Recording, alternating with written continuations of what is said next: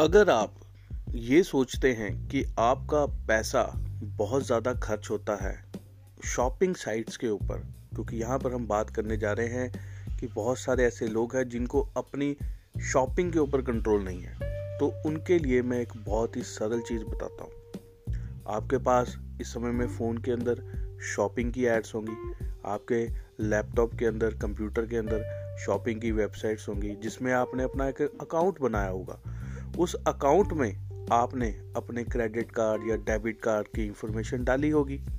तो सिंपल अपनी शॉपिंग को बचाने के लिए, अपने पैसे को बचाने के लिए कृपया करके अभी जाकर जो आपने वहाँ पे अपने डेबिट कार्ड्स और ख़ास तौर पे क्रेडिट कार्ड्स जो सेव किए हुए हैं उसको डिलीट कर दीजिए। और जब भी आप शॉपिंग करें तो ज़्यादातर कैश ऑन डिलीवरी का यूज़ करें, या फिर बार बार अगर आपको कार्ड पर ही कोई चीज़ चाहिए तो कार्ड की इंफॉर्मेशन भरें, तब उसको ख़रीदें और उसको सेव ना करें। इस तरह से आपकी जो शॉपिंग की हैबिट्स है वो कम हो जाएंगी, गारंटीड 100%। इसको इस्तेमाल करके ज़रूर देखिएगा। नमस्कार, मेरा नाम है एस्ट्रोलॉजर धवल भल्ला और मैं आपके साथ यूं ही नई नई चीज़ें लेकर आता रहूँगा। जय हिंद।